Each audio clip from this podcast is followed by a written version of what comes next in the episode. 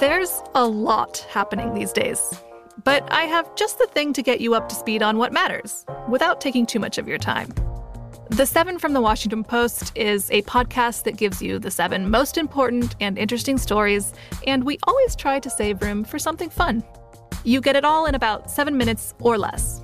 I'm Hannah Jewell. I'll get you caught up with the seven every weekday. So follow the seven right now. At Bet365, we don't do ordinary. We believe that every sport should be epic every home run, every hit, every inning, every play. From the moments that are legendary to the ones that fly under the radar. See for yourself when you sign up today and get $150 in bonus bets when you bet just $5. Whatever the sport, whatever the moment, it's never ordinary at Bet365. 21 plus only must be present in Ohio. If you or someone you know has a gambling problem and wants help, call 1 800 Gambler. Terms and conditions apply. When you buy Kroger brand products, you feel like you're winning. That's because they offer proven quality at lower than low prices. In fact, we guarantee that you and your family will love how Kroger brand products taste, or you get your money back. So next time you're shopping for the family, look for delicious Kroger brand products because they'll make you all feel like you're winning. Shop now, in store, or online. Kroger, fresh for everyone. From BBC Radio 4, Britain's biggest paranormal podcast is going on a road trip. I thought in that moment, oh my God, we've summoned something from this board. This is Uncanny USA. He says, Somebody's in the house, and I screamed. Listen to Uncanny USA wherever you get your BBC podcasts, if you dare.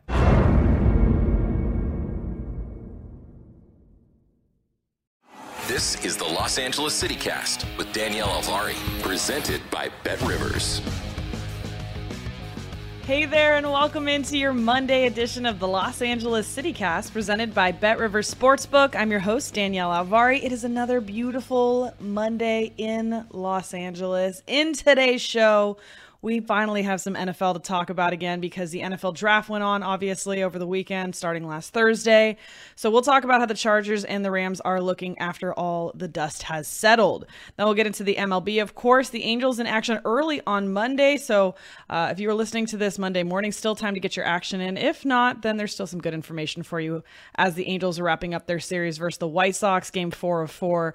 Again, 11 10 a.m. start on Monday for that one. But then the Dodgers will be in action on Tuesday and it's a great matchup. It is a storied matchup. Giants at the Dodgers, game one of two here. Giants coming off of a let's just say a, weekend where they struggled uh, with a lot of different factors thrown in, but um, always exciting to see these two teams go head to head. So we'll look at that. And then part three of this will be Kings at Oilers. NHL playoffs start, and the Oilers and the Kings are in action in game one on Monday. But first things first, we always check out the Los Angeles lines available at Bet River Sportsbook. So let's start with the MLB. Dodgers, no updates on the futures as of now. Still plus 475 to win the World Series, minus 250 to win the NL West, and plus 225 to win the NL. Honestly, speaking of the Giants, a little bit of action on Giants to win the NL West while you got it, because right now they seem like they're kind of in a downturn. And that's to do with a lot of other mitigating factors. So maybe the books haven't necessarily accounted or have accounted for that and haven't really adjusted the odds for that reason. But I mean, they're plus 425 in the National League West odds right now. And like I said, Dodgers minus 250. So if there's values to be found in these odds, I think Adam Burke and I talked about this last week. It would be to look for the Giants. I mean, they won 107 games last year, and that was not by accident. So something interesting. Uh, like I said, the Dodgers back in action uh, on Tuesday. They'll be face- they'll be hosting the Giants. No odds for that one just yet. But the Angels, their odds uh, a little bit of movement actually as uh, as their recent string together of a bunch of wins. So no surprise to see a little bit of shift here. The Angels were 350 plus 350 to win the AL West just last week. Now plus 275. I think they've impressed people with how they've looked against the White Sox so far. And also, their American League's odds shifted as well on Bet Rivers. This was 15 to 1, now down to 11 to 1. As for the World Series, they were 33 to 1 last week, now 25 to 1. So a little bit of movement. Uh, they are back in action, like I said, Monday morning, 11 10 a.m. Pacific time versus the White Sox game four. The Angels are plus 108 on the money line, White Sox minus 125. As for the run line, the Angels plus one and a half runs is sitting at minus 200, and the White Sox minus one and a half runs plus 160. The total for this one sitting at seven and a half. Quite a low total. We'll get into that. Um, and of course, NHL, as I mentioned, Kings at Oilers going on on Monday. Game one, the Kings are plus 170 on the money line, so definitely not favored here. And the Oilers minus 139. As for the puck line here, the Kings minus 200 to get uh, an extra an extra goal for them. And on the puck line for the Oilers, plus 118. The total for this, six and a half. Juice to the under, if you can believe it. And remember, it's hockey playoff time, and Bet Rivers has a special offer through the entire NHL playoffs. Throughout playoffs, place a three same game parlays of $10 or more on each round, and you receive a $10 free bet at the conclusion of each round. Think of it as a betting hat trick, if you will. Terms and conditions apply. See site for details. Create your ideal combo with same game parlays on the Bet Rivers app or at betrivers.com. As for the NFL odds, we have to talk about these before we start talking about how the draft looked and went for the Rams and Chargers. So the Rams, Last we checked, just about a week ago, Rams are plus 150 on Bet Rivers to win the NFC West. 10 cent move here, so plus 140 now. As for their NFC odds, those were 550 down to 5 to 1, so ever so slightly shifting. And their Super Bowl odds were 12 to 1 down to 11 to 1. So, yes, perhaps taking some action at Bet Rivers on the Rams. Also, some other uh, markets you can look into for the Rams on Bet Rivers. Stafford to win regular season MVP, Matt Stafford, 17 to 1. Uh, I wonder if Justin Herbert's going to be shorter. Spoiler alert, he is. He's much shorter. Uh, and then Aaron Donald also to win Defensive Player of the Year, leader in the clubhouse for that one at six to one. Win totals for the Rams right now at Bet Rivers ten and a half, and it's slightly juiced to the under. So if you like them winning 11 games or more, you can get a little plus money on that right now. As for the Chargers, plus 240 to win the AFC West, eight to one to win the AFC and 16 to 1 to win the Super Bowl. Now there's those Justin Herbert to win the regular season MVP odds at 11 to 1. So again, Stafford was 17 to 1, Herbert sitting at 11 to 1. And then as for defensive player of the year, Joey Bosa 25 to 1 and the win total for the Chargers 10, sitting at 10. So Rams at 10 and a half and Chargers at 10. Uh, pretty even on both sides. We minus 115 on both sides for that Chargers win total. But that's a much more friendly number. That's solid 10. You can find all these odds and more at Bet River Sportsbook. Now let's talk about the draft. So the Rams picked eight times throughout the draft in three days. you may not have noticed any on day one. That was a that was a chill day for me. There was one Chargers pick and that was about it. Um, also, Drake London, in case you missed it, that was my one draft bet. Drake London to go under 10, uh, 10 and a half, and he did go eighth to the Falcons. Scary, him and Kyle Pitts. But uh, like I say, bet what you know. I follow the Pac 12. I saw Drake London. I said that's a top 10 receiver, and the Falcons thought so too. Boom, that cash. I think it was plus 125 when I got it. Um, so went 100% on my draft bets. Just, you know, just throwing that out there. Uh, back to the Rams here, though who did pick uh, a UCLA player, by the way, as did the Chargers. So keeping it local, we like to see that. Um, they didn't get a first pick until 104 was for the Rams. Um, and they ended with the second to last selection in the seventh round. Um, so here's what they got five defensive backs, uh, including that trade with Cleveland for Troy Hill. Um, they also got a running back, offensive lineman, and a raw edge rusher. Yeah. So something to look forward to here. Um, the offensive lineman expecting to start right away. Uh, so no surprise here. That's probably their best pick. Logan Bruss, inside offensive lineman. Um, went in the third round, number 104 from Wisconsin. Uh, McVay and Snead said that they expect him to compete immediately for the starting right guard position, um, which is great because that was exactly who they needed. That was who was available on the board.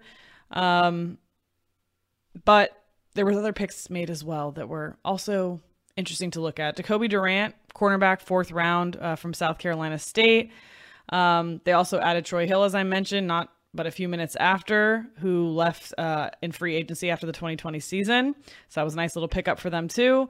Also added Kyren Williams, a running back, in the fifth round at number 164. Um, that was via a trade with the Raiders. Um, and he went from uh, Notre Dame.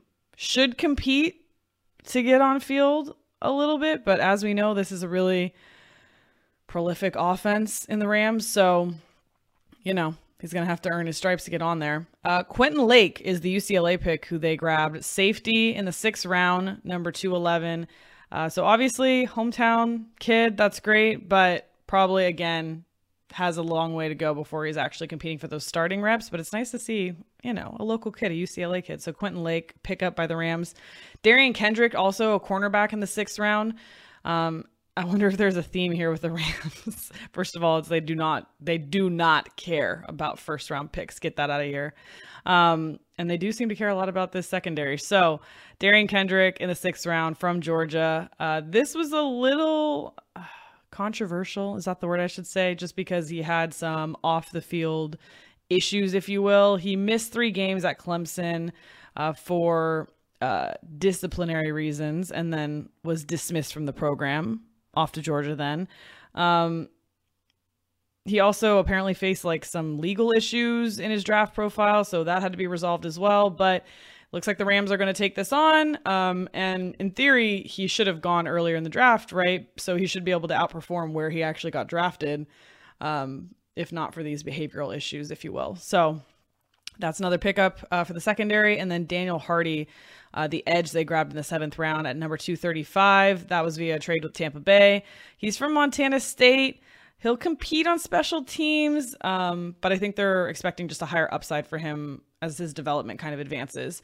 Areas they could still improve. I thought that Jordan Rodrigue, who writes for The Athletic, covers the Rams, did a great job of, of breaking this all down. So definitely check out her article as well if that's something that interests you for further reading. If not, just listen to me tell you all the good stuff. Um, but she did point this out, obvious too. The Rams could add some tight end depth would be great. That's also an area we kind of saw them struggle towards the start of the season when they had a shortage of that, and then the offense kind of sputtered and stuttered as a result. So, would like to see some more tight end depth and also a punter. Overall, did the Ram- the Rams like are are similar to the Dodgers to me, and like they're already a very rich team. They have Aaron Donald. They have their I was gonna say serviceable, which is so disrespectful to Matt Stafford, but they have their quarterback that can actually win them a title, as evidenced here. Um, and they have a, a, ton a ton of talent, a ton of talent already. So the fact that they could go in and just focus so heavily on defense there um, says a lot about where this team is at, and I think they're in a good spot, and that explains the odds that we talked about. As for the Chargers, uh, Zion Johnson, their first pick, that was their only first round pick at number 17. Um, this again similar to what we talked about with the Rams in their first pick, a plug and play guy. He's going to start right away at right guard, which is what they need. Uh, really powerful run blocker. How badly did the Chargers perform against the run games last year? Right? Like, need we remember the the Broncos game, um, or pick a handful of others? Frankly, so great to have a good run blocker in there. Um, obviously, Matt Feiler stay at left guard. Uh, Corey Linsley Johnson all in the mix now. That's a pretty good trio on the interior. Should be able to handle both the pass and the run, which is what they need to be able to do is have both things going so that Justin Herbert doesn't have to just keep launching it. Give him a run game, let him breathe a little bit. Um, so that's nice to see. Uh, JT Woods, also another pickup by the Chargers. Safety in the third round at number 79. Um, Isaiah Spiller was a running back they picked up in the fourth round at number 123. That'll be nice. He can compete for the running back two spot uh, behind Ekeler. Big, physical. That's what we like to see in a running back, obviously. Uh, and then here, a UCLA pick at number 160 in the fifth round. Otito Ogbonnia, defensive lineman, 6'4, well over 300 pounds, just a true nose tackle. Uh, good reach, huge hands, uh, really strong defender of the run. I know that there was questions with him in regards to his ability to uh, pass rush, I guess, and it re- was reflected a little bit in maybe how many sacks he had with UCLA. I don't know. I, I watched UCLA these last couple years, and I don't know that you can blame him for that necessarily directly. But yes, definitely not necessarily his strength. Definitely more uh, a defender of the run, if you will. So that's exactly what the Chargers need. So it's almost like these guys know what they're doing. Jamaree uh, Salyer, offensive lineman, also picked up in the sixth round.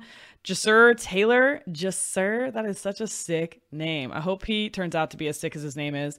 A cornerback they grabbed in the sixth round. Uh, they also had Dean Le- Leonard, a cornerback in the seventh round and uh, really just focusing on that secondary there. And then Xander Horvath in the seventh round as well. So, obviously, to sum it up, biggest need for the Chargers protect Justin Herbert. That's what we wanted to see. That's it. And it was really frustrating actually during the season last year watching the Chargers play week in and week out as I was so callously forced to do in this position of mine. Um, of course, joking, but watching them and being like, oh man, they're like this many pieces away from being so good. And if they could just defend against the run, just imagine. And so, um, defending against the run being a huge thing for them, and then defending Justin Herbert to be able to set up a more reliable run game for them would be just huge for this team. And they seem like they were really smart in how they approached this, actually, finally. Um, they went seven years without taking offensive linemen in the first round and now offensive linemen drafted in consecutive first rounds. That is called growth, everybody. We could all take a note. Um, so that should give a little bit more reliable run game um, and take the pressure off Justin Herbert a little bit. Overall, nice, nice work. Brandon Staley, head coach, and GM Tom Telesco. We'll give it up for him there. Um, so good things coming for LA football. It was already fun to watch last season, and now we have so many new toys to play with. It's great. Let's, let's factor them in. Uh, before we move on, from football. Uh, let's talk about the USC football rumor mill, if you will. A little bit of gossip. Would it be an LA show without a little bit of a gossip section? Uh, it's not that. Um, I always wonder with gossip, like what percent of gossip is actually true. But it's kind of like jokes, like, oh, it's a joke, but like it stems from the truth. So I feel like this is a kind of tricky one, right? So basically, Jordan Addison from Pitt allegedly, possibly rumored to be transferring to USC for what looks like a very large NIL deal as well. Now, of course, sources close to him are saying, no, like he's trying to pick his best opportunity for himself. Um, for those who don't know, uh, he's a Pittsburgh All American. He won the um, Award as the country's top wide receiver in 2021. Caught 100 balls, 17 touchdowns um, via Pitt's quarterback Kenny Pickett, who was that top target in 2021. Um, but next season, of course, he would have a new quarterback, new offensive coordinator, and a new position coach. So it's understandable that he might want to leave for other reasons, but then it becomes, well, how are you going to pick your place? And it's like, oh, it's going to be for best fit. No, it's also going to be about money because it can be now because of the NIL deals. Um, there's been numbers floating around of upwards of two to three million, you know, which of course, again, We'll just say rumors, alleged. Um, but of course, that brings up like a heated discussion, if you will, of what Lincoln Riley's been doing because it seems as if he was complaining about possible tampering and then turned around and did it himself. Anyways, um, not to make an accusation or anything, plenty of people are already doing that. Um, but if you want to look at the positives of this, it, it doesn't seem completely crazy either for him to transfer to USC for a lot of reasons. One of them being uh, that he has a pre existing relationship with their star quarterback, Caleb Williams, both from the Washington, D.C. area. So, not completely out of the woods there. Um, it'll be interesting to see what this USC team actually ends up looking like because even Riley noted this that they've taken 15 transfers since his hire in the offseason and that their roster is going to look dramatically different between their spring game last last weekend and the start of their season. So still a long ways to go apparently for this program. It is going to be night and day from from last season, I believe.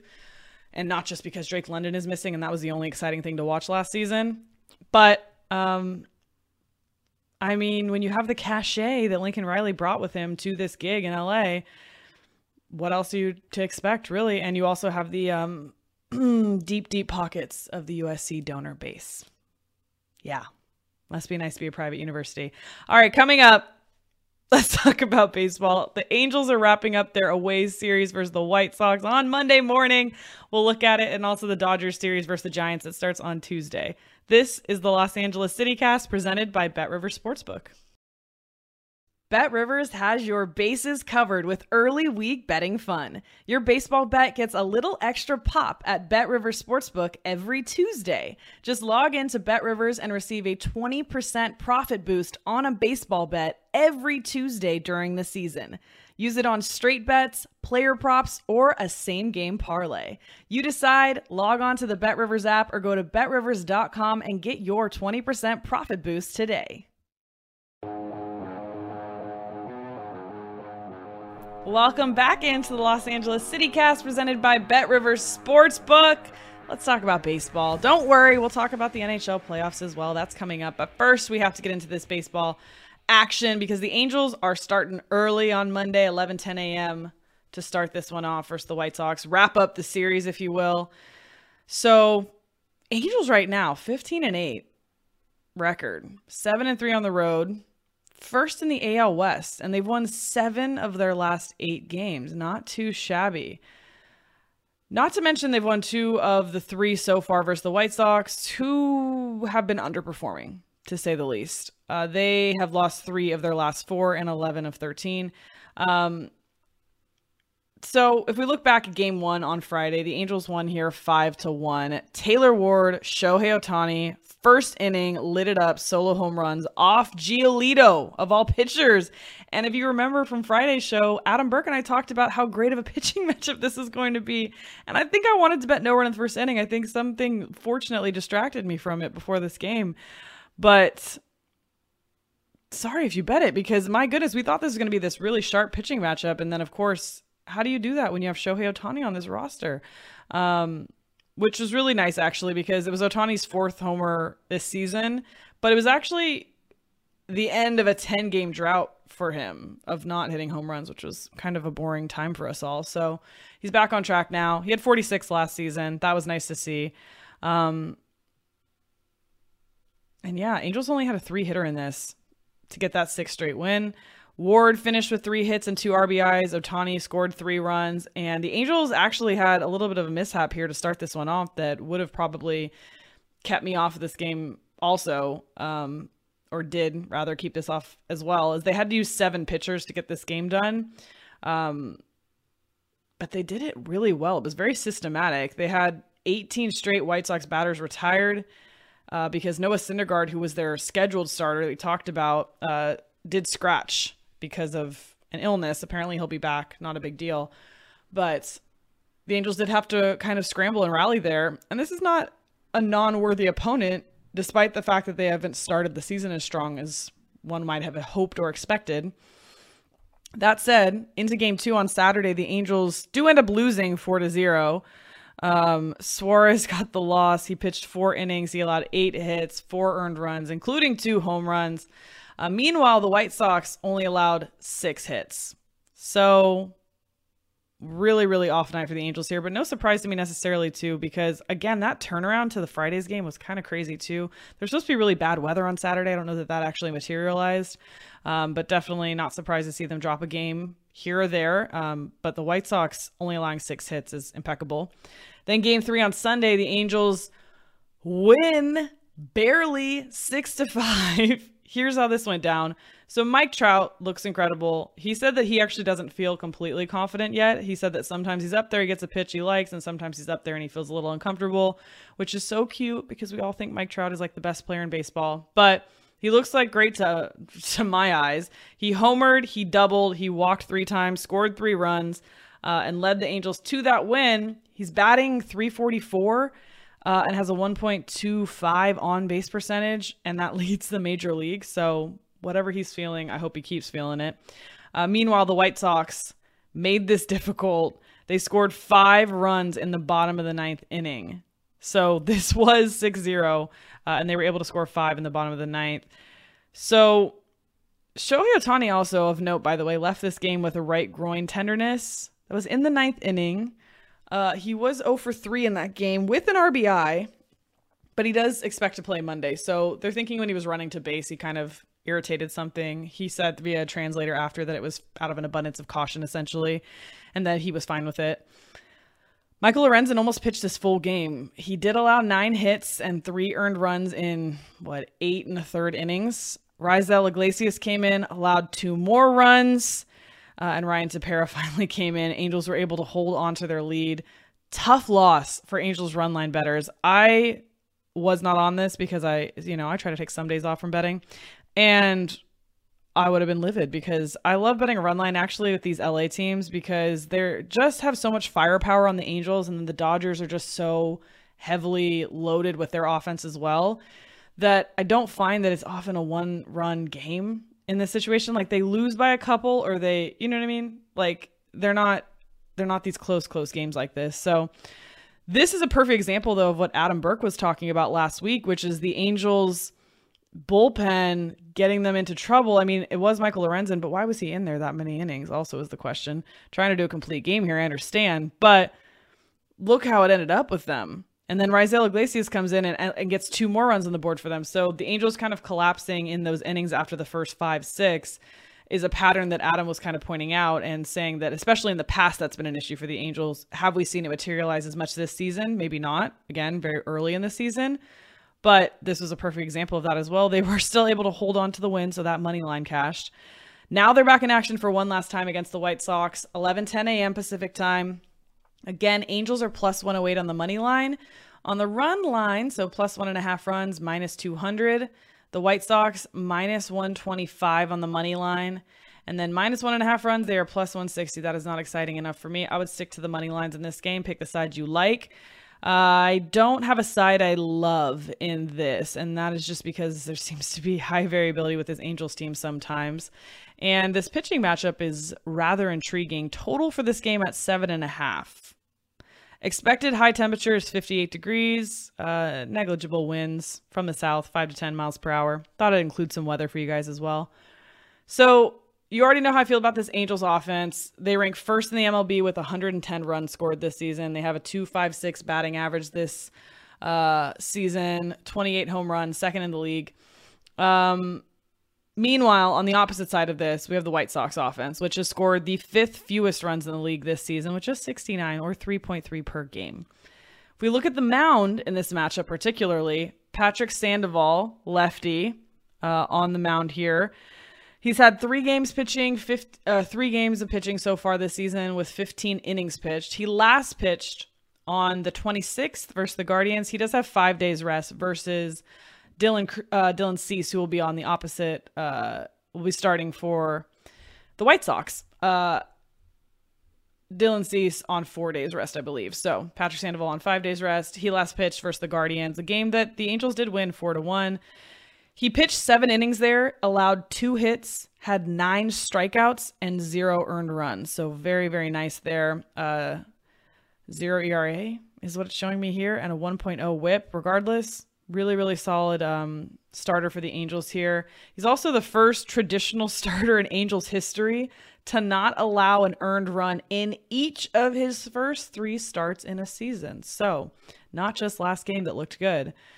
As I mentioned, White Sox offense, I am not impressed with. They rank 27th in the league with 149 total hits, and they slug a collective 351, which is 19th in the league and have 19 total home runs, 16th in the MLB. So it's not horrendous, but it's not that exciting the way that the Angels is, of course. But their pitcher here is pretty exciting. Dylan Cease here, the righty. He's got two wins under his belt, one loss so far this season in four games pitched.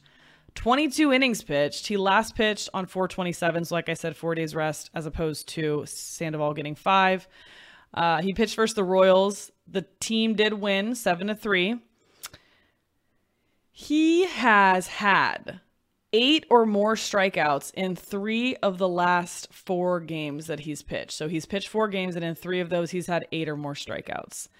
I would love to look at a strikeout prop for this game. You better believe I will be. Uh, his ERA right now, 3.27, and his whip, 1.18. He is also in the odds for the AL Cy Young uh, at plus 850 on Bet Rivers. That's fourth shortest odds at Bet Rivers right now. So, as you can imagine, very low total here, seven and a half. Uh, also, by the way, I don't even think I mentioned that with the game on Sunday. Imagine going into like the bottom of the ninth and it's six to zero or whatever, and you're like, oh yeah, my under's looking great. And then the Angels allow five runs to be scored just atrocious. Um, and for that reason, very difficult for me to look at full game plays for the Angels right now. And I know that Adam Burke and I talked about this and handicapping that and maybe looking at a full game, for example, on the White Sox for that reason, expecting the Angels to perhaps collapse in those final moments. But look, they were still able to carry this out uh, and get this win in game three, even though they completely almost lost it. So for that reason, it's really tough for me to play totals on them. And frankly, tough to play those first inning bets now. They are a fun one to play yes run in the first innings on, but I don't like to play yeses as much as I like to play nose. I find a little bit more value on the nose sometimes.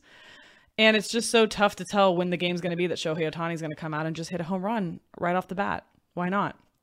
Uh, Angels in general, beyond Shohei, have a league best 431 slugging percentage and 335 on base percentage, uh, which ranks third best in the league. So, yes, a yes run in the first inning.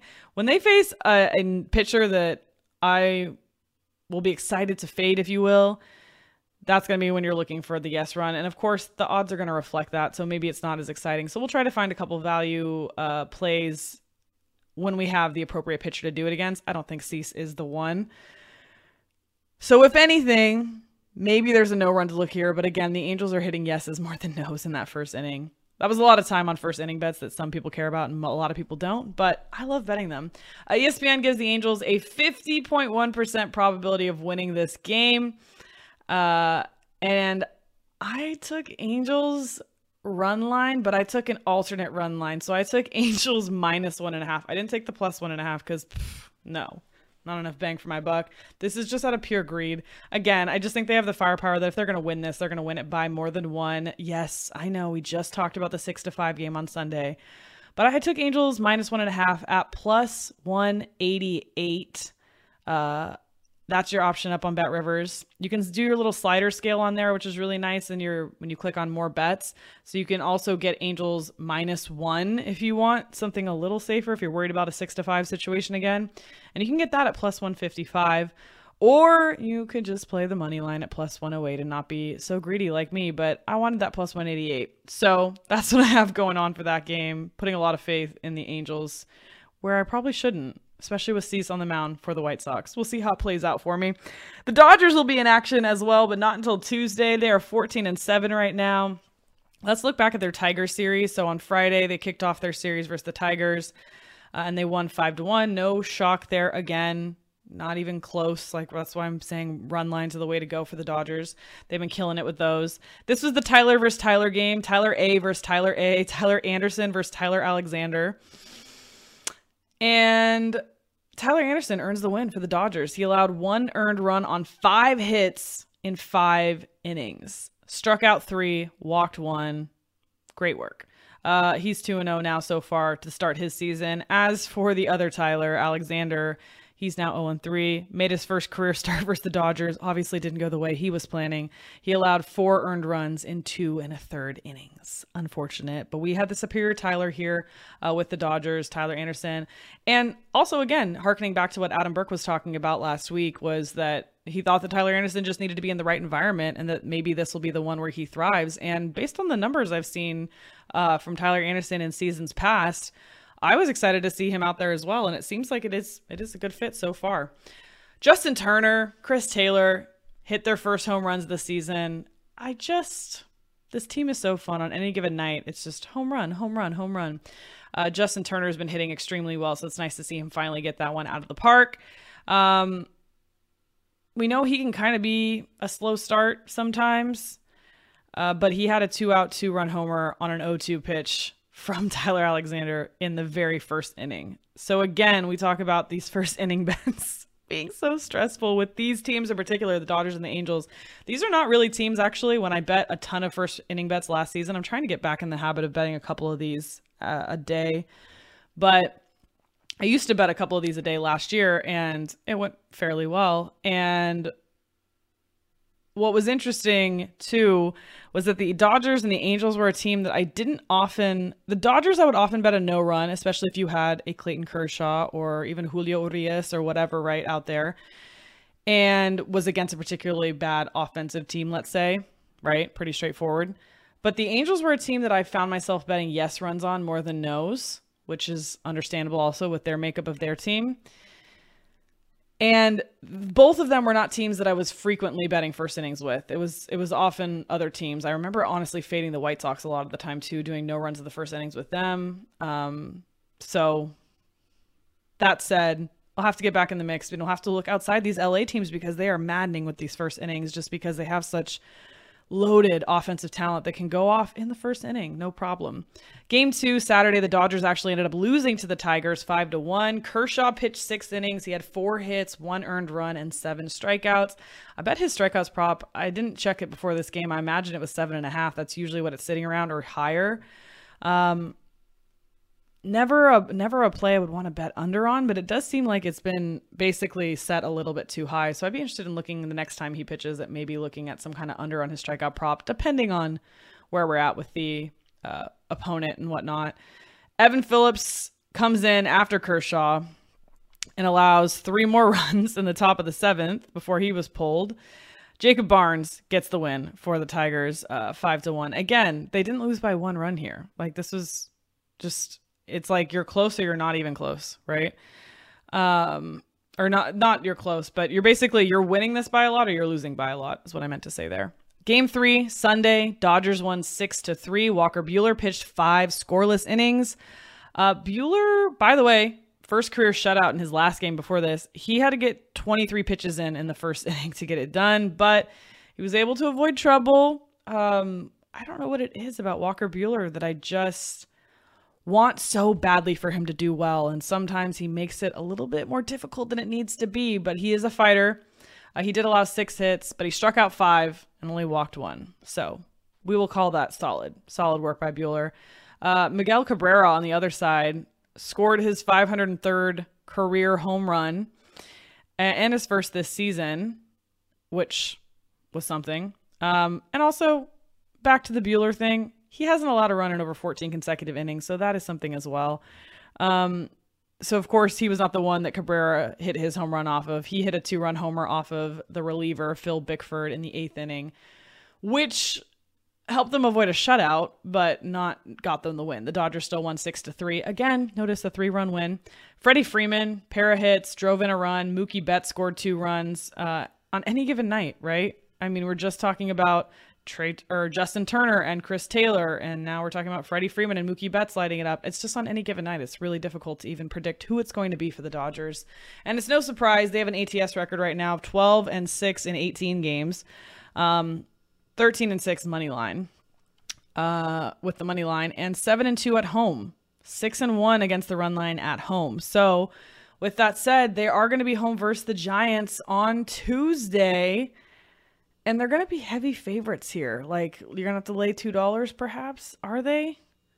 No, it'll be like a coin flip perhaps. Um my question is what are the Giants going to look like because they had some weekend woes if you will. They returned from a four city trip included a sweep at Nationals Park. They had to play last weekend series without LaMonte Wade Jr., Evan Longoria, and Tommy La Stella.